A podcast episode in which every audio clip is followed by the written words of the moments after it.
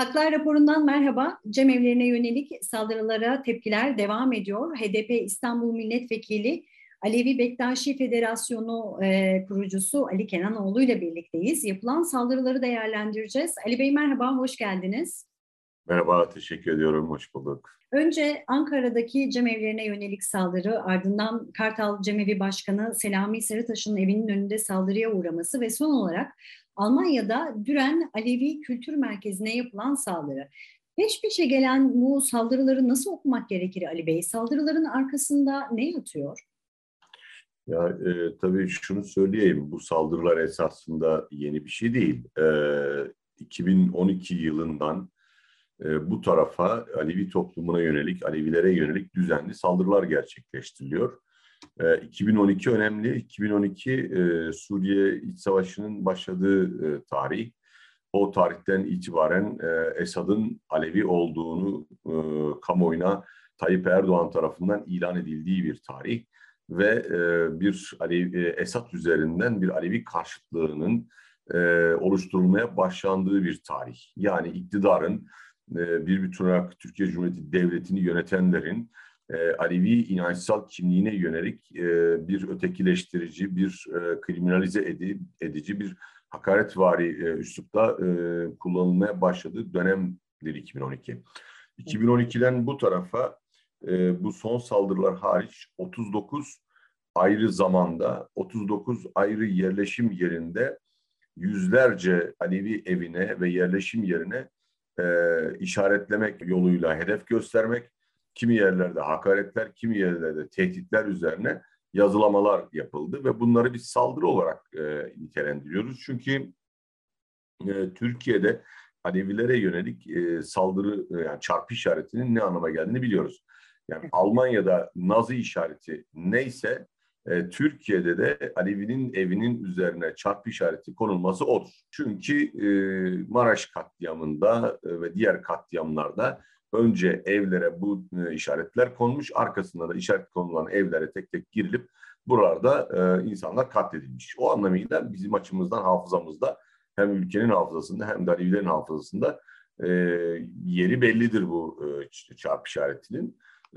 Ve bu süreç içerisinde yaşananlar e, akabinde Bunlarla ilgili etkin soruşturma yapılmamış o konuya belki geleceğiz ama e, bunların devamında işte Ankara'daki meydana gelen saldırı, e, Ankara saldırısından sonra da İstanbul'da e, henüz e, detayını bilmediğimiz, gerekçelerini bilmediğimiz bir saldırı meydana gelmiş e, ve bu saldırılarda görünen o ki periyodik bir şekilde, sistematik bir şekilde sürüyor 2012'den bu tarafa ve devam ediyor. 2012 yılından bu tarafa bu saldırılar periyodik olarak devam ediyor. Ee, bu çerçevede bu saldırıların e, yani devam edeceği de gözüküyor.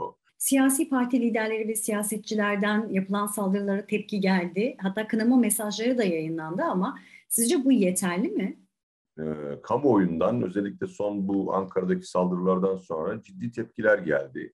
Yani bu, bu saldırılara yönelik Alevi toplumunun sahiplenilmesi ve saldırının kınanması noktasındaki e, yapılan açıklamalar e, oldukça memnun edici bizim açımızdan, Aleviler açısından. E, çünkü bu kadar çok e, tepki gösterilmez, bu kadar çok sahiplenilmez idi daha e, evveliyatında. E, bu açıdan önemli e, sahiplenilmesi ve tepki gösterilmesi. E, tabii burada e, yapılması gereken başka bir şey var. Tabii. Bu yeterli mi? Yani e, iktidar açısından yeterli değil. Yani elinde e, devletin olanakları, devletin gücü olanlar açısından bu yapılanlar yeterli değil. Yani Peki hangi adımların atılması gerekir Ali Bey bu noktada? Muhalefet, yani saldırıların olmaması için. Evet, bir muhalefet partisi, bir sivil toplum kuruluşu bunlara yönelik kınama yapar, tepkisini belirtir, işte açıklama yapar. Bu onlar için yapabilecek olanlar bunlardan ibarettir e, çok daha fazla ne yapabilsin? E, ama iktidardaki bir e, partinin, hükümetin en başta e, bu işi kınamakla e, bırakamaz yani. Bu mümkün değil. Ne yapılması gerekiyor? Öncelikle şunun yapılması gerekiyor idi yani.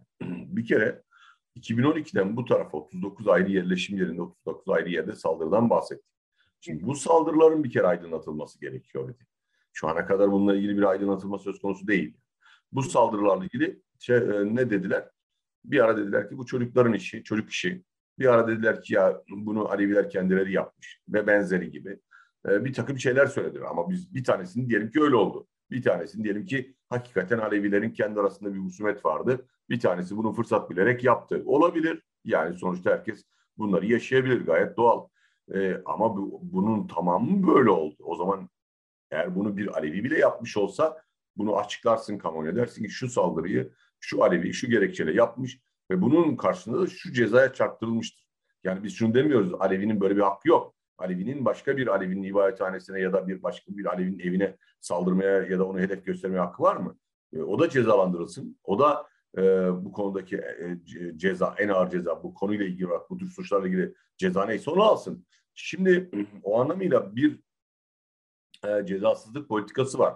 Tabi bu bunlardan da ibaret değil yani. Bunun haricinde de e, örneğin e, Alevilerin cemevine, ibadethanesine, e, Armutlu cemevine e, polisler, güvenlik güçleri e, ellerinde silahlarla, ayaklarında botlarla girdiler ve bununla ilgili biz mecliste bunu konuştuk, sorduk, ettik. Buna örneğin hiçbir şey yapılmadı.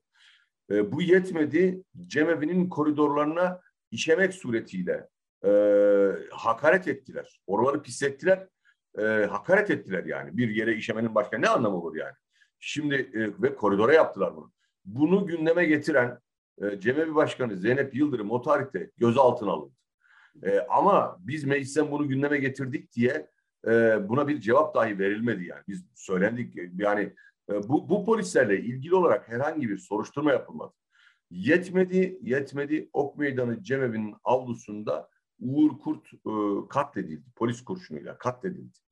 Şimdi bu e, katil, katil polis sadece 12 bin lira para cezası aldı. Bu kadar. Hiçbir cezayı yaptırma tabi tutulmadı ve kendisi şu anda polislik görevini sürdürüyor. Yani açığa dahi alınmadı.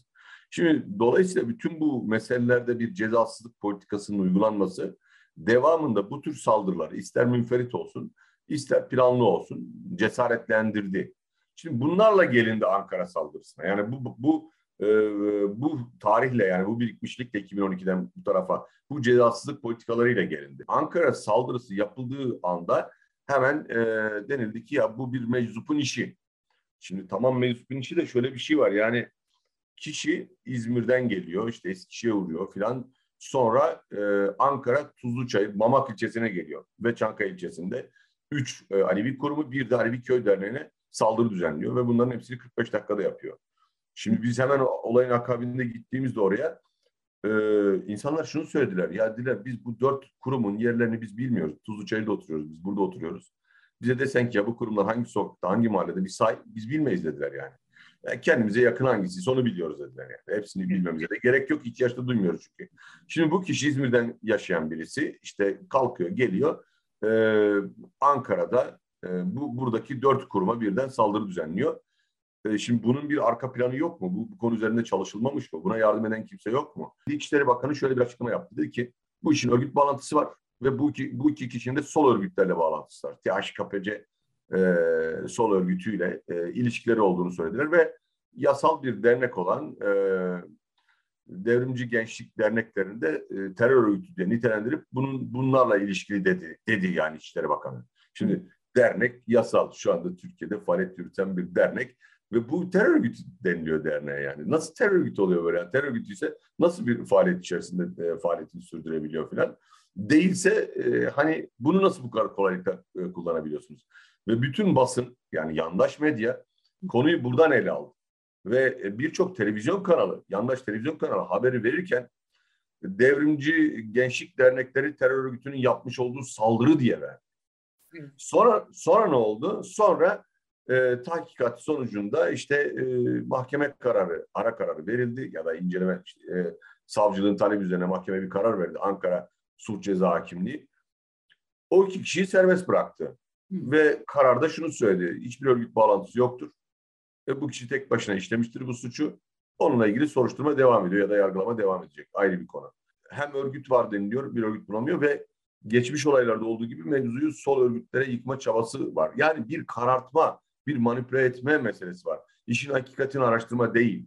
Ee, peki şunu sorayım öyleyse Ali Bey. Şimdi Muharrem ayının birinci günü Ankara'da cemevi ve derneklere yönelik bu saldırının ardından e, Cumhurbaşkanı Recep Tayyip Erdoğan Mamak'taki Hüseyin Gazi Türbesi ve cemevi'ni ziyaret etmişti. Ee, Erdoğan'ın iftar programında cemevlerine ibadethane statüsü tanınması talebine yönelik yorum yapmadığı da belirtilmişti. Şimdi bu da çok önemli bir konu. Ee, seçim öncesi iktidar partisi bu konuda bir adım atar mı? E, bu mümkün değil. Çünkü cemevlerin ibadethane kapsamı AKP ile başlamadı. AKP ile de bitmez. Cemevlerinin ibadethane kapsamı dışında tutulması e, AKP'den önce Ahmet Necdet Sezer'in Cumhurbaşkanı, Bülent Ecevit'in Başbakan, Devlet Bahçeli'nin Başbakan yardımcısı olduğu dönemdeki e, Bakanlar Kurulu kararıyla olmuştur. E, onun öncesinde zaten e, ibadethanede bir kavram hiç yok. Sadece cami kavramı vardı. Avrupa Birliği ilerleme yasaları çerçevesinde e, cami kavramı çıkartılıp yerine ibadethane yazıldı. Ama ibadethanenin tanımı yapıldı. Bu tanım yapılırken de kilise, havra, sinagog, e, mescit, e, cami denilerek e, parantez kapatıldı. Yani cemevi ibadethane kapsamı dışında tutuldu. O yüzden bu mesele, bu sorun e, AKP sorunu değildir. Bu sorun Türkiye Cumhuriyeti Devleti'nin e, 100 yıllık inkar meselesidir yani. 100 yıllık siyasi tarihinde 100 yıllık e, yapmış olduğu bu inkar politikalarının bir sonucudur. Dolayısıyla bu e, AKP'nin e, bu e, 100 yıllık iktidarının devamı niteliğinde bir e, durumu söz konusu. Şu anda çünkü AKP ilk geldiğinde bu yasaklarla, bu işte e, statükocu yapıyla hesaplaşacağını, bunlar ortadan kaldıracağını söyledi. E, gelinen noktada bu statükoların en büyük savunucusu haline geldi özellikle 2015'ten bu tarafa. E, o nedenle AKP'nin e, cemevlerini ibadethane e, şeklinde bir düzenlemeye tabi tutmasının imkanı ve olasılığı olmadığı gibi zaten e, AKP'nin şu anda yönetimini belirlediği Diyanet İşleri Başkanlığı da cemevleriyle ilgili olarak yakın zamanda cemevleri bizim kırmızı çizgimizdir. Asla ibadethane olarak kabul edemeyiz e, demiştir. Yani bunun beyanı da söz konusu ortada. O nedenle AKP'nin bunu e, cemevi statüsüne çevirebilmesi mümkünatı yani ibadethane statüsüne çevirebilmesi mümkünatı yok. Bu konuyla ilgili çalışmalar yaptılar. Alevi çalıştayları süreciyle. Ben de o çalıştayların katılımcılarındandım. Fakat hiçbir e, tartışma cemevlerine ibadethane statüsüne geçmedi.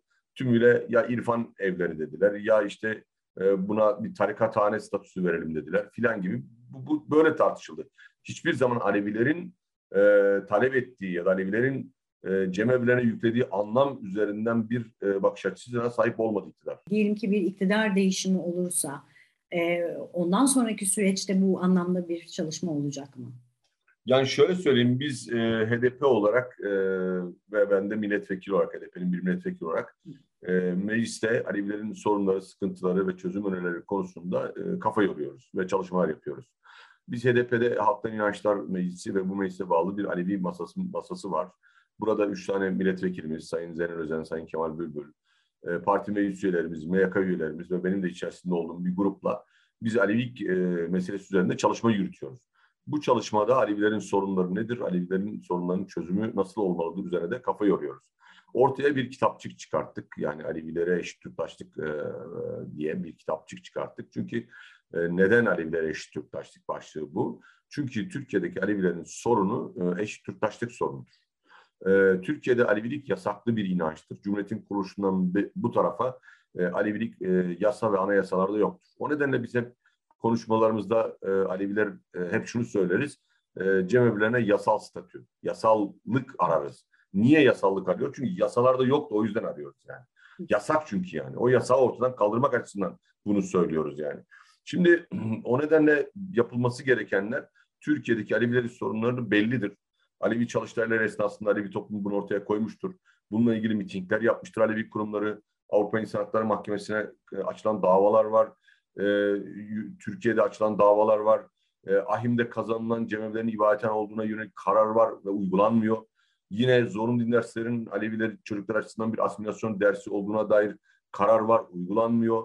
Ee, Anayasa Mahkemesi'nin din dersleri ilgili olmuş almış olduğu karar var, bu uygulanmıyor. Yani esasında şu anda mahkeme kararları uygulansa Alevilerin önemli bir sorun çözülmüş olacak.